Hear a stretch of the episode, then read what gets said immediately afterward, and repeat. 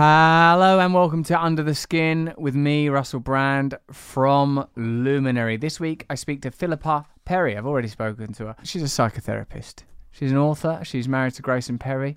Her latest book, the book you wish your parents had read and your parents will be glad that you did, has been released in paperback with a new chapter on siblings. Cool. She's a brilliant woman to talk to, wise and grounded and strong and clear candid and a good conversationalist. I really enjoy talking to her. Before we get into that, here's a few things that I'm promoting, but there'll be things that you're into. Firstly, Ask Me Anything, a new podcast called Ask Me Anything where you can interview me. You can ask me any question. Like, all you got to do, right, is go over to russellbrand.com forward slash ask me anything and you can leave a question, right? It's as simple as that, do I? Yeah, you just you, you go there, you click the button. You go there, you click a button, and you record it. 60 seconds, and then you'll be in the podcast. You go, Russell, why, why is it you've done this? Why do you live this way? Have you shaved that beard yet? You could ask anything you want. It could be deep, it could be silly. Yeah, and we've got you can check out the snippet on social. Snippet. Have a look at previous- snippet. Ugh, what a nasty little word a snippet is. Finally, someone else is getting the snippet treatment. really? You also say snippet. It's just a Snippet. not in real. Otherwise, segment. Snippet. Don't. You don't say snippet. Snippet. Snippet Nugget. in a Reading accent, snippet in an Irish accent, snippet in a South African accent, snippet, snippet everywhere, snippet. I don't like the word snippet. Beep, beep, beep, beep. What would Michael- you say if you were saying it? Uh, clip, Oh, Section? clip or section, clip. Yeah, snippet. Snippet. Should we ban the word? We can't ban words. You know, Oh, that's true. against free speech. That's right, Django. That's right. Unless it's hate speech, but snippet is a hateful little word. Um, okay, so like, all right, what they can listen to a snippety dip dip dip on the internet, can they? yeah, they? on Instagram or Facebook. Go there, go there, go to Instagram or Facebook as Demaya suggests. Um, okay, so uh, you're yeah, is this is exclusive to Luminary subscribers? I don't let anyone ask me anything, do I, Jen? You don't let anyone ask you anything. No, not like if I'm out and about, don't I? Uh, I mean, how can maybe you if you anticipate it to stop it? Hold on a minute. You look a bit inquisitive. Are you about to ask me anything? I'm out of here. No, you're uh, you're right. You can't anticipate. it. But I think you be- like questions. I do, don't I? Yeah. Because uh, guess what I've started doing with uh, Annabelle and Demaya here? TikTok. And it was good, wasn't it? Mm. Even Annabelle says, and Annabelle, for someone who's in their twenties, has no enthusiasm. no, no, she's mind she's at work, being a professional Yeah. person. She's very welcome to be however she is. But compared to Demaya, very enthusiastic, passionate person. It's Jen? balanced. Yeah, not at the moment because like Gareth and Charlie are not in here. Bear is quite enthusiastic. Oh, yeah, but you and Demaya. Yeah, I've got Demaya. Demaya's yeah. enthusiasm Two, two. makes. Oh, and I'm enthusiastic Yeah. about myself. that's narcissism. Enthusiasm for the self. That's narcissism, isn't it? That's got to be nipped in the bud. But about the work. Yeah, the work. I am enthusiastic. You're right. Okay, we're well balanced. We're a well balanced team. We can handle this. We can handle this. so uh, yeah, ask me anything. You can ask me about team dynamics. You can ask me about whatever you want. How? Why do I continue to tolerate Jenny May Finn? That's one I'll struggle to answer right there. Now remember to sign up to my mailing list on russellbrand.com. Check out my YouTube channel for more spiritual videos, political insight videos, and tell me, do you want the truths to come back? Is that what you want? Because that's what happened. What, Jenny? You don't want that? Isn't it No. the truth? Mm. It is the truth. Truths. Isn't it? In a way, it is. But what Why about? would you want to call it the truth again? It's a nice word. Welcome to truths. But a lot of people went, what? The day. Yeah. they don't care. True news. True news. True news. Truths. Truths. But also, we'll probably get some graphics done, you know, jazz things up a little bit, make it all nice. Please God, God willing, inshallah. Check out my uh, YouTube video anyway, uh, channel, because there's loads of videos and they're pretty bloody good. We've been working quite hard on them.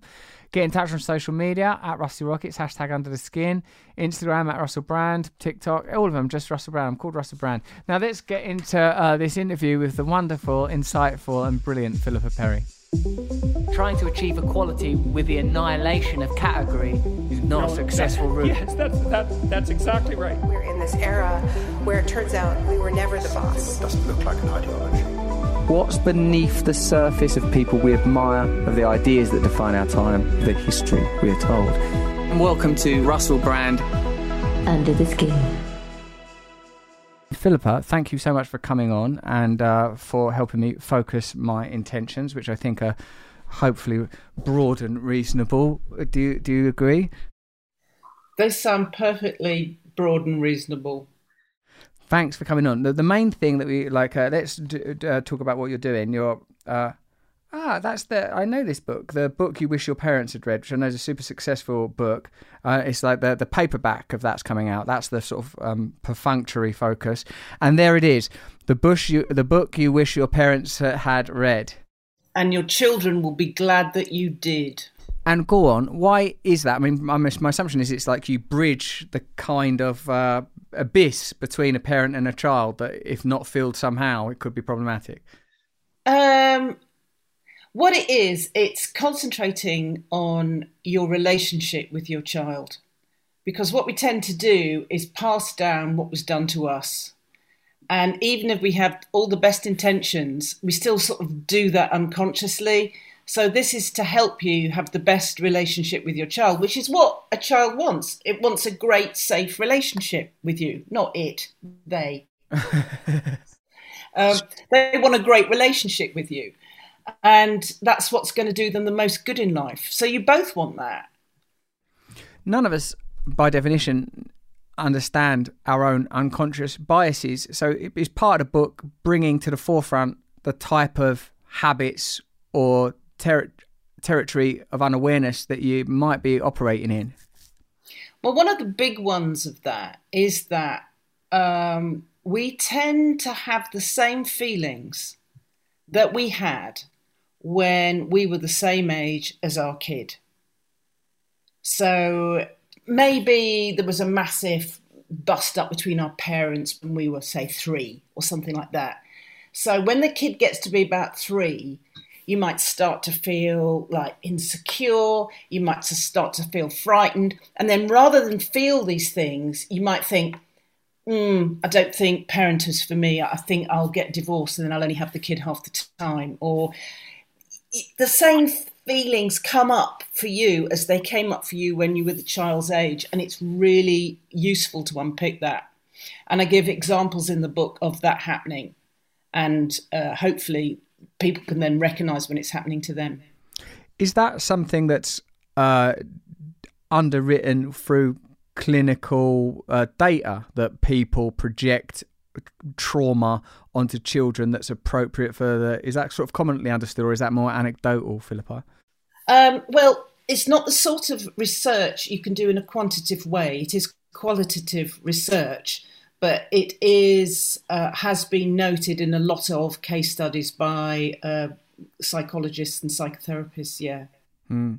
so like i'm a parent. My children are four and two and like at the when I think of it, my main focus is to try and stay awake and aware and look at where I'm being led by them, and when it is necessary or prudent to uh, limit and sometimes prohibit their behaviours. I suppose that's the challenge I face there is because of the the, the a priori responsibility to keep myself together. Yeah, it is. And that's why when people say, should I let, let my kid do this, that, or the other, I go, I'm not responsible for laying down what limits should be. You know your own limits. What I say is that it's really important to put down a boundary before you reach your limit. Yeah. Suppose you know that after nine o'clock at night, um, all you can do is um, melt down and sh- and swear. that means that's your limit, right? Yeah. So it means you have to put your boundary down like an hour before, like eight o'clock. So you can have a nice, relaxed sort of putting the kids down, reading them stories. Whereas if you left it t- till later, you wouldn't be that nice person. So you have to know what your own limits are. You might not like the idea that you can't sort of give forever, but no one can. We all need boundaries so that we can stay in a good mood, really. Yeah. May I ask, were you experimental in your own parenting necessarily? That's my first question. And then what happens if there is conflict between the if they're in the case that there are two people or you know more. Two parents, yeah. Yeah. Was I experimental? Well, I knew I didn't want to do to my kid what had done, been done to me, which was if I was saying I was feeling something like I feel sad or I feel angry or I, I'm hungry, even, I'd get back, no, you're not. you know, because it was inconvenient. Like, um, I was never allowed to be unhappy. And this is a, you know, parents feel like they're failing if their child is unhappy, but, you know, we all have all the feelings. And just because your child is unhappy about something that wouldn't make you unhappy, such as there being no jam for tea or whatever it is, doesn't mean to say they're not devastated by it and their whole Yeah. world isn't falling apart by it. And rather than go, you shouldn't have these feelings, which makes you feel like you shouldn't be yourself, it's much better to go, you're so upset about there being no jam for tea. I can see you're absolutely gutted. I don't expect peanut butter would help, you know, or, or whatever it is. You can, rather than telling them off for having feelings, you sort of go with the skid, I call it, steer into the skid. All right. And so my parents never did that. And I did actually have a feeling like, will this be dangerous? Will she feel terrible uh, because I'm saying, yes, it is bad that there's no jam for tea? I, I feel for you in that. But she cheered up straight away, usually, when I went with her feeling, because we have to shout the loudest when we feel unheard. So if the kid feels heard in whatever it is they're feeling, they can move on. They don't have to stay stuck there. So that was a that was a great experiment. And the other thing you asked me is like when two parents disagree about something. I think what you can agree about is that you each have your individual relationship with each child. Okay. Yeah. So suppose it um, in the old days when we used to go out for the night, suppose your co-parent is going out for the night or whatever, and you're left with the kids, and you go, "Come on, eight thirty bedtime or something." And they go, "But mum, let's just stay up till 11. You don't want to get into an argument about what is right and what is wrong. You said that's what mum does. I don't because if I don't watch Newsnight alone, I will lose it. So we have to go to bed now. So you can have your individual relationship with each child, mm. and it's kind of unrealistic to think you're going to have a united front about everything. And rather than one of you being right or one of you being wrong, it's more like one of you does it like this and the other one does it like that. Philippa, when you said that thing about, you know, if I don't get to watch Newsnight or whatever, I'll freak out. Do I sometimes feel like I am um I am a uncertain around revealing my own evident fallibility because I don't want them to think that their parents are not able to handle reality. Well, I think it's so much better if you say something like, um, I don't want you to eat a second cream bun because I'm frightened you'll be sick, rather than saying, I don't want you to eat a second cream bun because you will be sick. I think it's much better if we define ourselves rather than the child. Because who wants to be defined? Who wants to be, be told what they're like? I mean, you must have been told what you're like by people who think you they know you. And it, it's not that pleasant unless they get it right which they rarely do. And your kid is no different. So um, it's i think it's better to say um, i want you to hold my hand when we cross the road because i'm frightened of the cars rather than you will get run over unless you hold my hand so Yeah, you define yeah. yourself and not them. But yeah, you're right. You obviously don't want to say, I'm going to lose my shit unless you. Daddy's very unstable. Daddy's freaking out at the moment. I think it's much better to say, I would prefer it if. Mm. And I mean, I did the same with my ancient old dad when he was in his dotage and he was getting in a, a right mess with all his meds. And I said, uh, you know, I've, I've got a chart for you and I've got a pill box so you know when to take what when. He goes, I don't need that. Stop babying me. And I just said, okay, you probably don't need it, but I want you to do it for my sake because I'm worried about it. So, so I worry less. Will you use the pill box? And then he was fine with it when he thought he was doing it for my sake. And our children are the same. If they think, oh, I've got to hold their hand when I walk down the street because hmm. they're frightened of getting lost, okay. Yeah.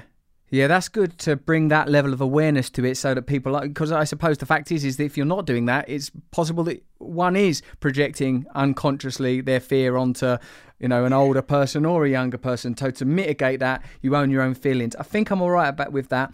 I'm a 12 step person, you know, and it's a lot of that's about inventory, owning your own fallibility and flaws. You know, that stuff's right up the front with that. Um, what about Philippa? I read something the other day. I can't remember where that that much of our parenting is predicated on sort of protecting the child from some real or imagined threat rather than the installation of like a set of values i.e like when i'm saying stuff like like they, recently i've had to say things like look this is our house. Don't smash our house up. We live here. We love it. Or don't talk to people like that. We are kind to people. We don't talk to people like that. That can hurt people you know when you're sort of giving them values. I don't want yeah, I think it's good to say, you know, if you're on the other side of being pointed at and told you're fat, or say, um, you might, because all kids go, Mom, look at that fat lady.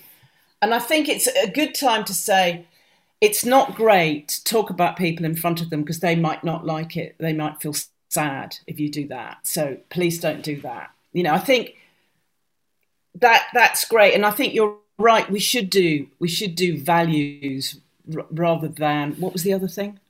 like sort of a f- fear predicated or consequence predicated Yeah, definitely. Um, and also, when we're doing values, I prefer it like this. Is also a good way of of, of putting them down. You know, Yeah. putting down those boundaries. Right. This is our values. We need to sleep at night. We need you to go to sleep because otherwise we can't look after you as well as we would like to. Type of stuff. maybe. Yeah.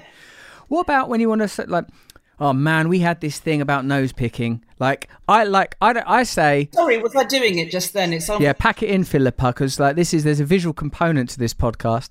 Like um, I'm. I don't know what this is about me, and uh, you know, l- luckily I'm not talking to a psychoanalyst. But like, I don't like to impose. I don't like to impose too much regulation on my children's organic behaviour, and I certainly don't agree with the use of shame in any area, right? Because I know how dangerous that can be. And it made me recall the time when I was probably about thirty, picking my nose in a in a, a hotel, and a bloke going, oh, "Don't be, don't pick your nose while I'm eating my food." And I went, "Don't eat your food while I'm picking my nose." Why is one set of va- why do you assume that your value system trumps? But like you know, my mate who was with me went, "You're an idiot, man." Like we like picking your nose, that's a sanctioned thing. But I went, "But why? Why? What is objectively?" Picking an argument, isn't it? Oh, eh, that's eh? good. Oh, I wish I'd had. See, if you'd been there, I'd have had a more concise, like pun-based utility there with that dude. But but I suppose like um yeah. Firstly, I don't agree with that thing with shame. But what about like something that my one of my kids.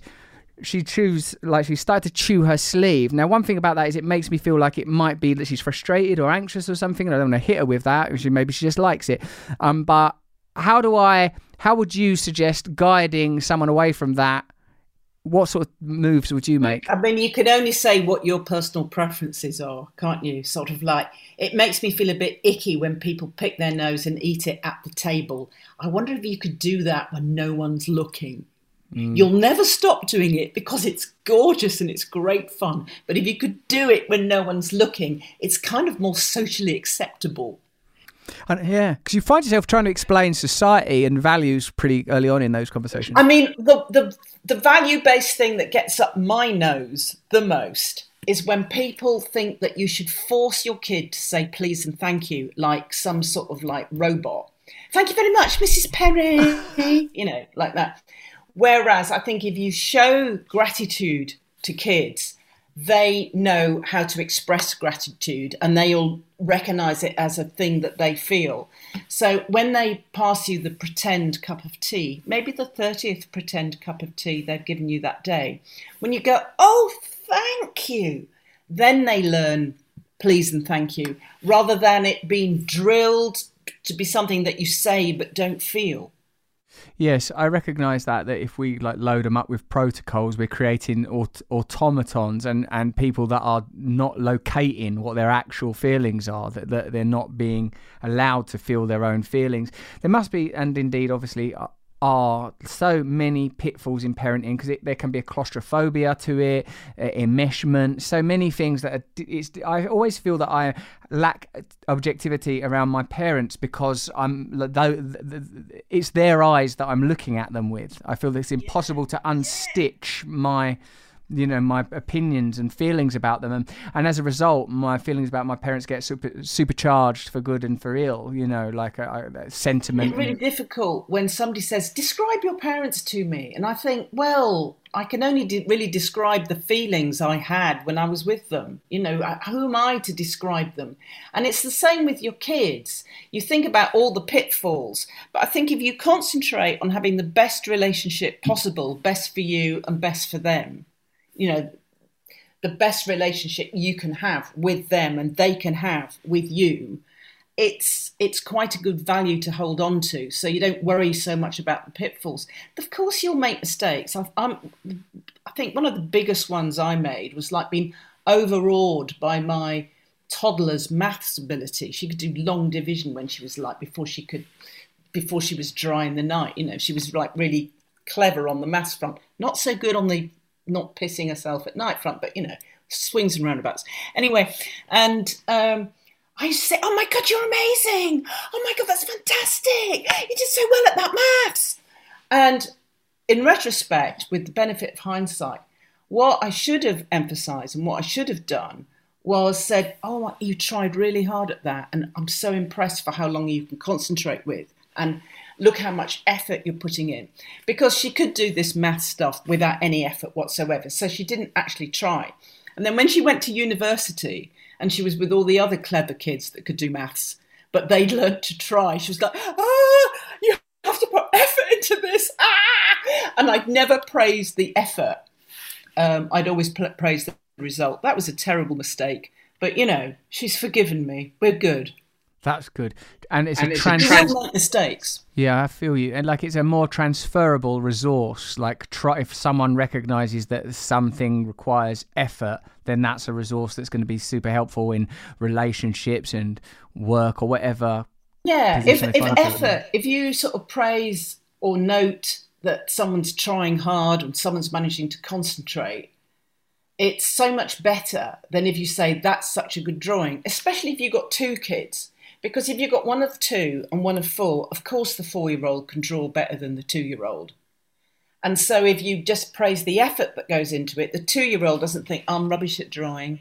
Oh, yeah, yeah, yeah. I, I, Tina Fey in her biography, autobiography, said about like that how she's never been attracted to men that don't treat her well because her dad always made her feel that she was complete, that she was valuable, and that she was enough. And when I like I read that before I had children, and like it's it's really influenced the way that I parent my children. Um, but possibly to the point where I'm n- not leading them to believe that they're enough, but they are in fact superhuman and, and beyond repro- reproach or judgment. I also saw about like you know how unconsciously we gender our parenting, and like like on some Swedish documentary or another again before I had kids. So like I'm always you are brave, you are strong, you are powerful. I'm sort of teaching them how to be Darth Vader. Yeah, yeah, yeah. Both my children are, are girls. There's a lovely book actually um, called Gender Swap Fairy Tales, and it's uh, it's it's illustrated by Carrie Fisher with a K.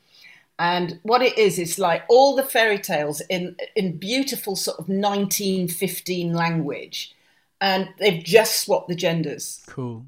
So you can have vulnerable princes and you can have brave princesses, and uh, it's just such a lovely book because it's all the classic fairy tales and it's um, gender swapped, Mm, nice. but it gets stuck, and it makes the reader, you, if you're reading it out loud, sort of aware of your unconscious bias.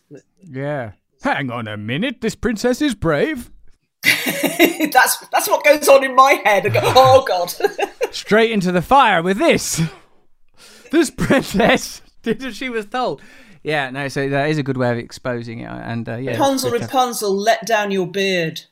Oh, I don't like the idea of climbing up a beard with bits of dinner in it. Whatever turns you on, I do. So, Philippa, what is the your like the type of psychotherapy that you uh, practiced practice? What is it like? Uh, what's it? Integrative. Integrative. What does that mean? It means it's integrated, which means that it. I my first training was in humanistic psychotherapy, the Gestalt, and all of that, and my second training was more psychoanalytic and psychodynamic, and uh, then I love a bit of existential. Throw it all in, and then when you've been practicing for years and years and years, the sort of therapy you dish out is Philippa therapy really, because the best thing you can be is yourself. And yeah, you've got all the theories backing you up and all the research backing you up. But what people need more than anything is a relationship with you. So um, if I can be myself with another person, that's probably for the best. Do you still have patience? I uh, don't have any new patients. Yeah, yeah. You just see people you've seen for ages. I have, I have what you call product recalls from time to time. this needs fixing. But okay, come back. The last five, ten years has seen um, the rise of, mm, I what do I want to say, public intellectuals that, uh, in a couple of instances from your field, uh, like whether Jordan Peterson or Gabor Mate, who apply principles of psychoanalysis and psychotherapy to broader social issues. Is that something you do yourself, and have you got an opinion on that? I like to apply um, all theories about human beings onto all situations, and I like to do sort of cross fertilization of of different um, disciplines as well. I'm very interested in anthropology and how we behave as groups, say, and um, I love I, I love particularly reading the very politically incorrect stuff about previously uncontacted tribes. I mean, it's politically incorrect because you know we tend to impose our values on them and, and see them through that lens and uh, give them our coals, which is terrible because it kills them. So we shouldn't be going around contacting uncontacted tribes. But when people have done that, and I've read their studies, I've been absolutely fascinated. And, and one of the main things that fascinates me about it is uh, there's a woman called Margaret Mead who, oh God, what's the name of her book? Can't remember. Uh, but she did this sort of looking at different tribes and their, and their cultures and their attitudes. And she, in Papua New Guinea, she found the Arapesh and the Mungador. And the Arapesh had, um, they were really chill. They loved each other. They cooperated. They collaborated with each other. They, um, all their babies were, were, were child-led weaning. Um, they played with their kids all the time. They had equal parenting, equal work. They were they were totes chill and really nice people. However, they were so nice that they only had the stony ground to live on because and so they quite often went a bit short of food and they didn't have much stuff. They had the rocky shore, but the fish came and went, so they had no kind of sustainable source of food. Whereas the Mungador, who lived in the valley, they were aggressive. Um, you could tell when Mungador people had, had had sex because both parties would be covered in scratches because the way of having sex was to attack each other. Um, they uh, breastfed standing up, and as soon as the baby sort of stopped for air, they'd hang it back on a basket on the wall again. They were kind of brutal. And uh, they argued, they fought, they killed each other, they were cannibals. Uh, but they had the lush valley. They had the um, beautiful, fertile um, ground so they could grow really good crops. They had surplus so they could buy stuff. They could get nice, you know, woven stuff. They bought fancy flutes from other tribes and stuff. Um, so they had stuff and they were comfortable and they didn't starve, but they had horrible personal relationships. And um, the Arapesh didn't have much, but they loved each other. And it's a bit like it's a bit like Democrats and Republicans, isn't it? I mean, It's sort of like, I'm out for me and I want my stuff. Oh, but we should share. And it, I feel like that kind, and there's other tribes as well. There's the Maori and the Moriori uh, from the Pacific Islands. That uh, the Maori were the aggressive warriors, which is why we've got them around today and they survived. But the Moriori, I might be getting the names of all these tribes wrong because I'm very dyslexic. They were they they were the chill hunter gatherers that um, never had any surplus, and they were wiped out by the other ones. So it's difficult, isn't it? What do we be? Do we be Arapesh and not have enough to eat and be wiped out? Or do we be Mungador and trample over everyone? And there must be, I think our, our job is to be something in the middle, isn't it?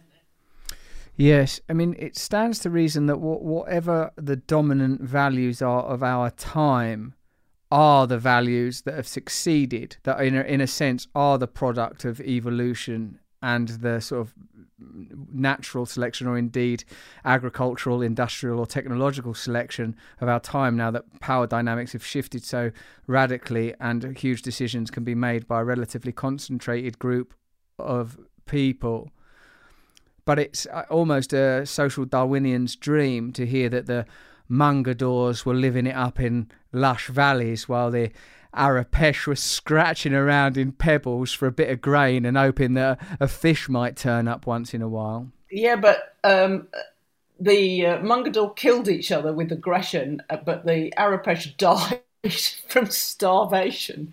So it's a lose lose situation being human, isn't it? Poten- certainly, if death is considered as a bad result, then you have to acknowledge, yeah, we all know where it's heading. But like, um, I I think also uh, a lot about anthropology anthropology in the sense of its application to me and people now. I feel like that my in my own life, I think how can I emulate, if not synthesize, conditions that would be amenable to what I am evolved for, for what we have evolved for for hundreds and thousands of years, so that we're not entirely dislocated, or as Sebastian Junger says in his book Tribe, we live in conditions it's difficult to imagine a worse condition for the type of animal we are than living in concentrated, cellular, atomized, aggressive, greedy. We are pack animals. Uh, we, uh, you know, we should be in a village of about 140 people, and we should be in a family of about 15, and we should have about six close friends. Yeah. But beyond that, it gets tricky. Beyond that, it gets tricky because people have different values and believe different things.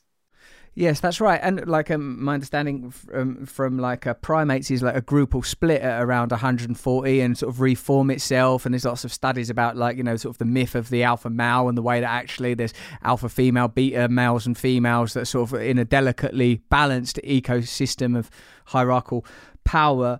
I I, I do feel though that like particularly at this sort of a, a rather fractured time that you've already alluded to in your sort of Mungador Arapesh uh, analogy as well as accurate historical recounting perfectly pronounced by the way that we sort of live at this time where um, I feel it is becoming evident that there is such a, an ideological diaspora that we're trying to rein it in, enshrine it under one dome of America or the United Kingdom, when perhaps these rather the, the, these ideas of perhaps I, I mean ideas the idea of nation has perhaps served its purpose, has taken us as far as it can. It's beginning to feel a little bit false and a little bit old-fashioned, isn't it? Because the the the nations that seemed that seem the most powerful as the nation of Amazon or the nation of Microsoft, like these big companies, seem to have more power. I wouldn't be surprised if they start getting their own armies soon, Wow. digital armies or something. Um, yeah, because it, it does seem a bit odd the way we've organized ourselves. And if you think, if you look at territories on, on, a, on a map where all the, um, you know, on an animation where all the boundaries move the whole time, nothing stays the same. And, and maybe our nationhood thing, we're the best, we're the best country in the world, has outlived its uh, usefulness or, or purpose. Yeah, yeah. E- e- even its plausibility, because there there are so many opposing values corralled into these, uh, let's face it, ultimately imaginary conceptual notions. Oh, it's about our history, it's about sort of ethnicity, or no, it's about diversity, progressivism, it's uh, about, you know, stuff. It's like I I, I'm increasingly feeling, well, as long as people aren't hurting anyone else, let them set up their own tribe, but they do the hell they want. You know, like it's like, you know, like in these recent fractures. What the hell they want might be to kill me. I think that now that falls under the first bit, hurting other people. They can't kill you. Oh, okay, you had that thing. That's That- good. that- in the sort of confederacy that I'm pl- plotting on the back of this envelope, there, there would be no, no homicide. Like, No um, homicide. Yeah, that's great. If we all agree to no homicide, I'm I'm for that. And I, so, like these are the conversations I find myself having, Philippa, about like people trying to agree on some basic values that help to bridge this sort of this apparent bifurcation that seems to be occurring everywhere. And perhaps, do you feel like a, you're an artist also, aren't you, as well as a psychotherapist? How do you, what do you feel uh, of the the role of art is in helping us to create and evolve new ideas? And systems and ways of communicating, whether that's on an individual level in a family, say, or you know, workplace, or broad more broadly. Art is useful for processing inchoate feeling. So some things you just can't put into words, but you might feel satisfied with something you've made that seems to represent what you feel. And then somebody looking at your representation might go, "Oh, I feel that too," or that's me- that's brought up a feeling in me I didn't know I had. And so it, it's useful on that level. And I suppose it was useful in the past as a unifier because uh, you could tell Bible stories with art if you if people were illiterate, and so that we could all believe in the same thing, which would which would bring us together as a tribe. But you'd think, as we all believe in money now, that could bring us together, but it doesn't seem to have done so. No, I like what you said about like uh, uh, accessing inchoate emotion or a- unconscious territory, because that reminds me sort of of where we began with your talk of parenting, that we have to be able to access inner resources as yet unharnessed. I felt when I, I once when I see a Francis Bacon, I can't remember what it was, but I, maybe it was that Pope in a box or something. I remember thinking, oh my god, like you know, this dude has spent time at 3 a.m. going, ah, God, just from like the way that that painting's rendered. And I, you know, that that is uh, yeah impossible to articulate beyond, as I've just demonstrated, a shriek, which is probably not worth as much. It's quite interesting art because it's some it, when you study art, you realise it has got quite a complex language that isn't accept, accessible to someone or someone who hasn't studied art will have a very different reaction to it. And so it's a language like any other, really. It's just um, a language of blob. Do you think we're artistically illiterate culturally? Well, I know I am when it comes to the art of other cultures. Like, I haven't ever studied, um, say, Japanese art, and I'm only just beginning to get it.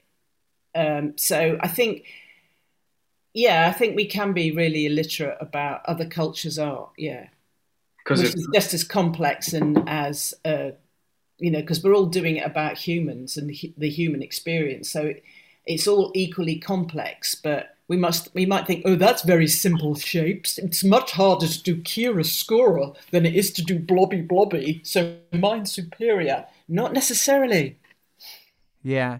Um, do you feel that uh, in like in the language and in t- mm, teleology, I'm going to use the word teleology or telos of uh, therapy, there is a kind of uh, inherent individualism, and that real um, solution-based therapy has to be by its uh, nature relational and in relationship and in community.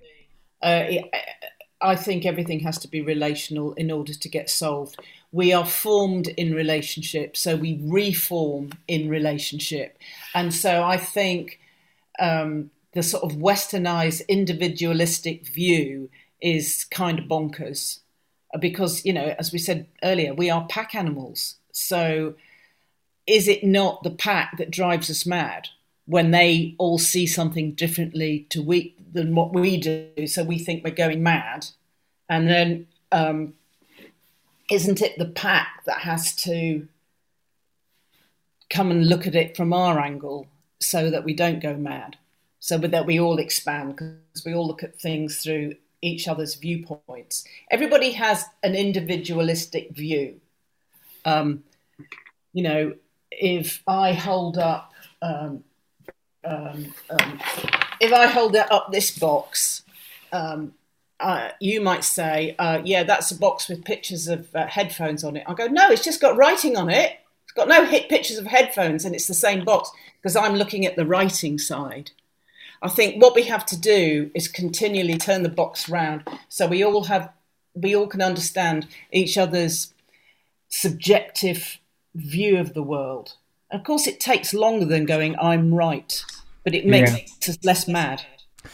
I think you're right uh, that um, pl- pluralism and, uh, to a degree, you know, relativism, like is necessary. And that this assumed cost of speed, that's one of the cultural imperatives that I wish could be to a degree alleviated. Yeah, rushing is one of the things. uh, Always being in a hurry is the one of the things that uh, does kids the most harm, actually, because they have their own pace, which as they're taking more in, they have they don't select what they're looking at or what they're experiencing like we do. So everything takes a bit longer for them, and I think it's quite important to go at the child's pace when you can. Otherwise, they just get a feeling of being late and being in a hurry and being anxious. It makes them anxious when we say, hurry up, hurry up to them. Yeah. I always say, if you're worried about getting in time for school, just get up an hour earlier. yeah. Just, just chill. Just relax a bit. Let them watch a cartoon while they're putting on their shoes or whatever they're doing. Yeah. Just slow it all down. because I'm so prone to you know anxiety and fear, I try not to lean in to them kind of energies at all. If I stay conscious and if I'm a Got the rush energy or the yeah, yeah. rush. Like I feel like when I start doing that, like it's that's it made me go a little bit crazy. Like I access, I reckon, a different hormonal or even neurological grid when I start sort of. It feels to me like the imposition of will. I try to prioritize serenity above everything. The minute something starts making me not calm, like when I'm on my game, I step back and sort of all right you're now you're moving out of safe territory now. You're moving out of that part of your personal sovereignty where i can be relied upon to listen and be uh, you know sort of fair and all that. Once i start but it, it, precisely in the ordinary domesticity of it albeit a relatively privileged family that like that that that you can feel that turbulence of like you know we've got to do this we've got to do that. I try to maintain a kind of real laissez-faire attitude to most things unless it's at odds with my own rather um, what do I want to say sort of simplistic ethics around compassion kindness like you know and, and if I'm it's only when I'm tired or distracted in some other way fearful or whatever that then I do suddenly want to control reality I guess because I feel out of control Yeah. Um, I sometimes have a sort of rushing thing in my head. Where should you be? What should you be doing? Why are you here? Why are, where, will you rush? Well, Come on, hurry up, hurry up.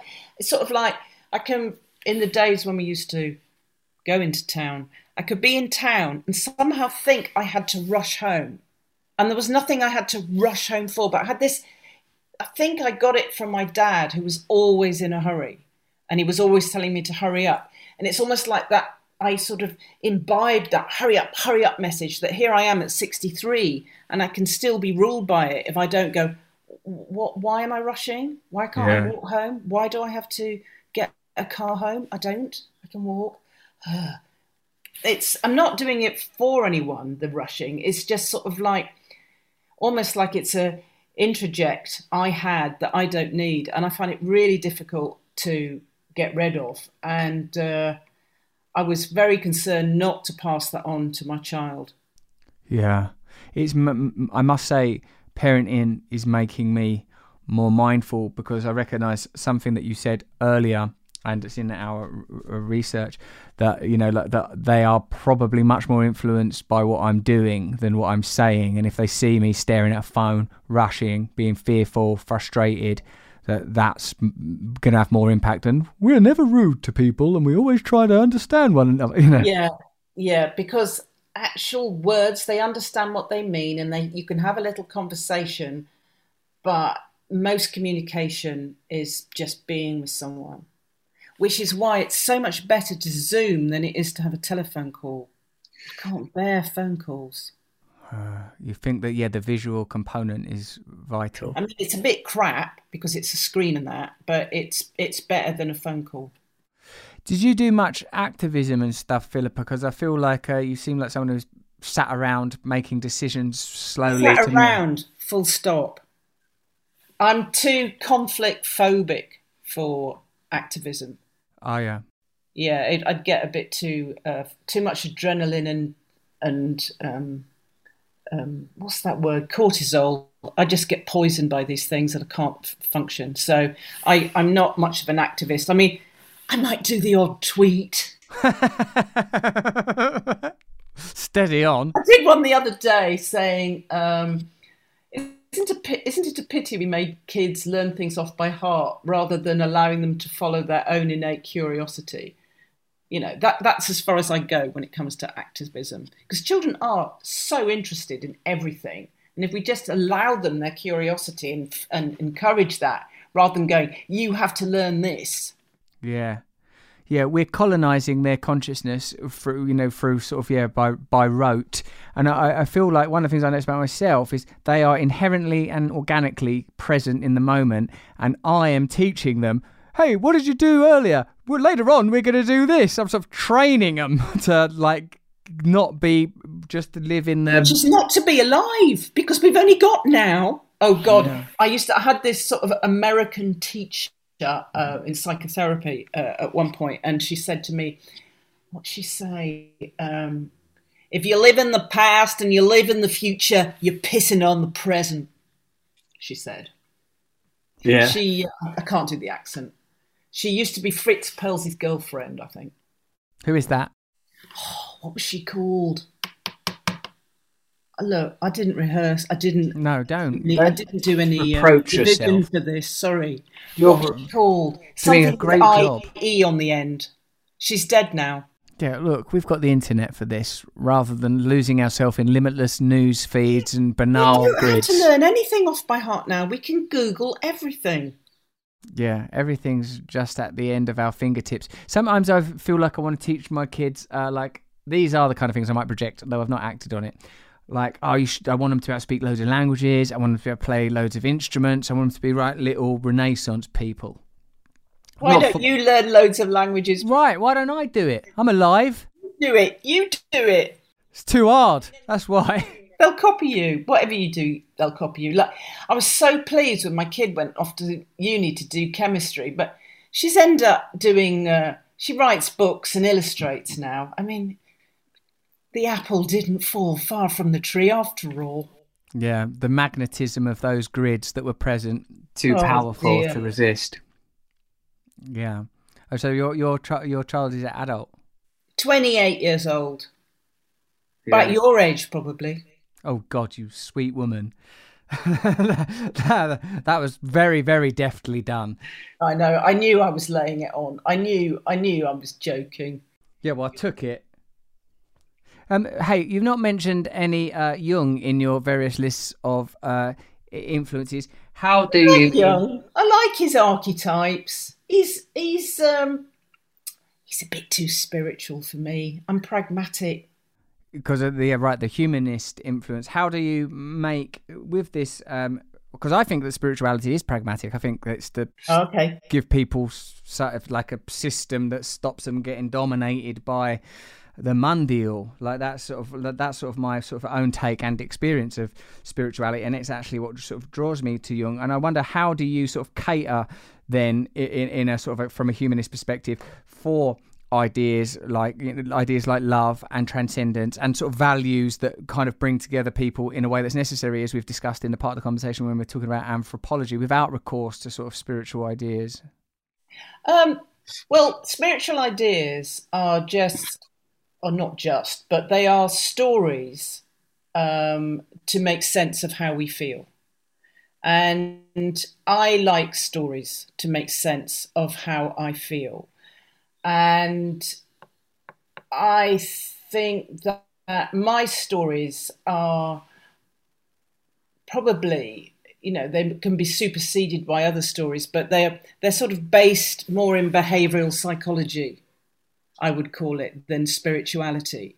So um you know a spiritual way of saying what i say would might be the sins of the fathers are visited upon the children. Whereas i might say you tend to do you know what um what your parents did to you.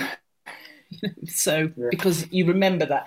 I mean i think the stuff that we can't make sense of and we and we make up stories to try and make sense of it and i think that's beautiful that we do that and we'll carry on doing that. It's not that i don't believe in beauty um, and i do think there's a huge value in transcendental what's the word transcendental psychology as as well as What is that? Oh, that is about. Um, it's not. I don't know really what it is, but it's. I think it's more about. Um, it's more about thinking that the unconscious might be coming from a higher power. Um, whereas I would see that as more of a collective unconscious and people together. Um, you know, have an atmosphere and feed off each other. Like I think three people together are as good as six people apart. You know, I, I think I think there's a power of being together that I don't quite understand. Yeah, that's I think there's sort of threads between us Yes. that I don't get and can't explain.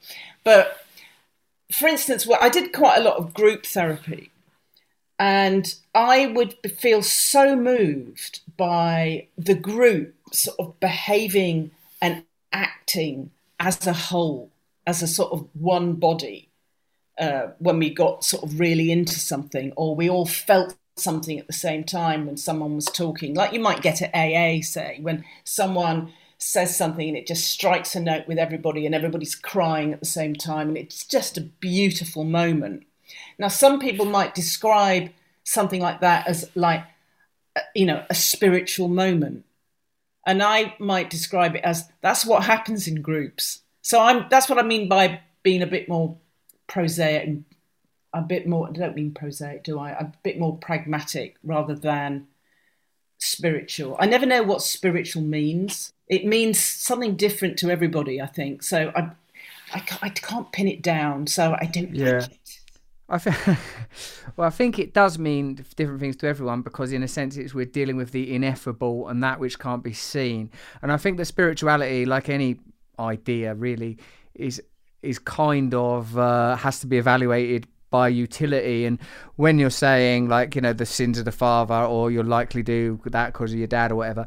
For me, that's about inflection because the idea behind it is, in a sense, indistinguishable. Although there is doubtless a cargo when something is couched in the terms of sort of monotheism, say. But the thing that you said about group and group therapy, I've got like a, a experience about that. I've been through a couple of treatment centres for a a couple of forms of addiction.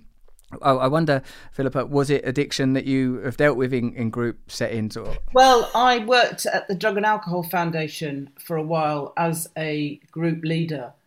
And so I have worked in groups, but I've never worked on my own addictions in groups. oh, you got some, have you?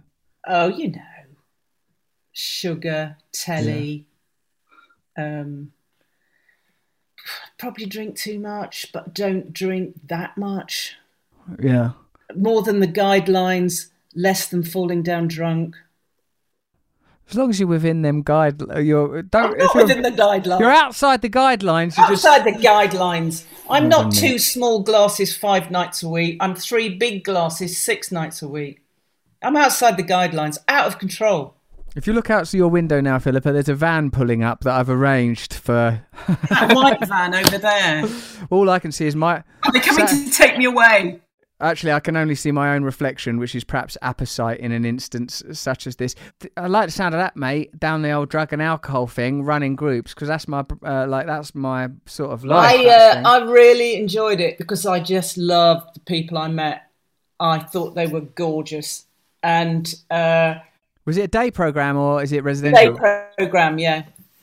And uh, there were people that had been through uh, a treatment centre, and this was like a sort of halfway house, a sort of a place to come in the day.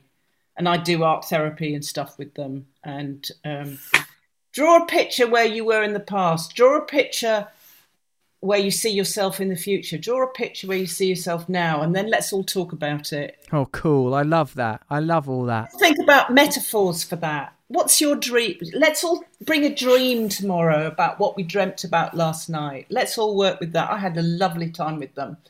And then, you know, I just sometimes I say, let's all talk about ourselves for two minutes each and see what comes up. And then I'm going to stop you after two minutes just to get people talking in the group. I'm just people are just so beautiful, and I I'm always, I always, and I can tell this with permission because he gave me permission. But I can remember this Scottish guy that had been drunk since about the age of nine, and he was about forty, and he'd sobered up. And he, I can remember him telling me really, really harrowing stories about how his mother left him, and he was left with a very violent father who used to pimp him out, and it was just like absolutely horrendous. And he said. Um, I only got through because I actually believed I was the Queen's son, and this uh, this regime was put on me to toughen me up because I was going to have to be king one day. And everybody in the group laughed, and I said, "Stop laughing!" I was absolutely furious. I said, "Stop laughing! This is beautiful. This kept this man alive. You are so clever. Your unconscious is so clever to come up with that story. I mean, that's just an example of." the people I met and the and the clever ways they got out of their hideous predicament. And I never blame anyone for wanting to wipe out what they're feeling when they're feeling so awful. And I think it's great that, you know, with fellowship and um, being understood and being validated, they can leave substances that harm them behind. And I, I had a lovely three years working there and I don't know how I got the job because I was I was uh, a psychotherapy trainee when I got the job, and I, uh, I you know, those jobs where the the paid psychotherapy trainee jobs are really really difficult to get. So there's always about ten people up for each job, and I thought, oh, I won't get it, so I as well just be really truthful. So they said, what are you normally like in groups? I went, oh, well, what usually happens within about 10 minutes of me being in a new group is that I hate someone and I adore someone. And um, I try my best not to act on it because I know I'm just bringing a dynamic of my family of origin from the past to the current situation. But it's a real struggle sometimes not to be annoyed with someone and not to, um, you know, put someone else on a pedestal. And that's just what I do. I sort of split off like that. And I thought, well, I won't get the job. And I did. And I said, why did you give me the job when I'm obviously mad and loony and do that? He said, well, you know you're mad, so you might not act on it. So that Oh, was man. nice. I really enjoyed that job. It was great.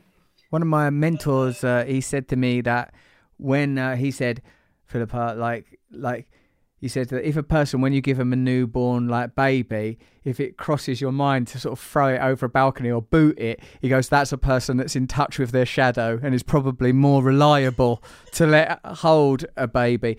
And like, I feel like with that thing, it sort of in a sense, it's true to the creed of the group to acknowledge, uh, to acknowledge, and then also even to know, oh, this is a process of projection that I'm enacting, rather than people going in there not knowing. Because like anyone that's participated in group therapy, you see some crazy stuff. When I was in first in treatment, that there was someone I, I didn't like if I was a bit more in tune and I, like wasn't so recently a crack and heroin addict, I'm sure I'd have seen that I just was he was my stepdad. Like you know, like this guy who was sort of had this kind of a heaviness to him. I was a bit intimidated by this dude. You know, it was like I was so frustrated and wanted to rebel against this authority, which he didn't have, by the way, the authority that I had sort of, you know, accredited him with. One of the therapists, therapists became, which I just rhymed with Philippa there, so like, uh, like reminded me of, uh, like she became like the benevolent mother to me, like who in fact like said exactly like uh, well done russell for becoming a heroin addict. You found a way.